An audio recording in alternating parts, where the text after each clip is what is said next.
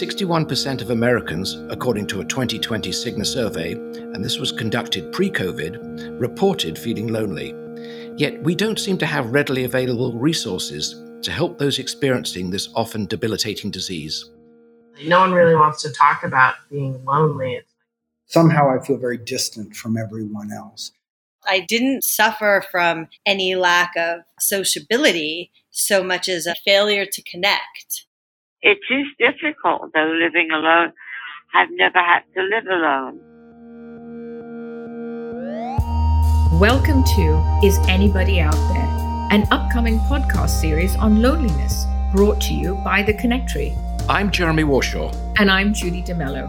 And we're a couple of transplanted Brits living in New York who have often battled feelings of disconnection and loneliness. Which makes us the perfect host for this 10 episode journey deep into the heart of loneliness. So, over many months during lockdown, we decided to speak with people who have experienced loneliness at some point, just as Jeremy and I have. What we found is that loneliness is a universal human emotion. It can visit anyone of any age and at any time. So we turn to experts like doctors, authors, and academics for a bit of advice.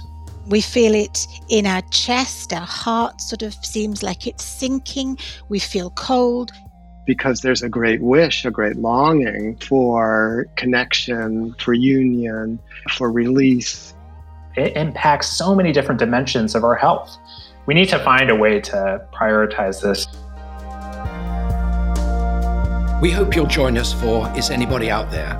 All you have to do is visit theconnectery.com and sign up to be notified of the launch date, or just say hello and stay connected. Alexa, do you get lonely? If the Wi Fi goes out, I do feel disconnected.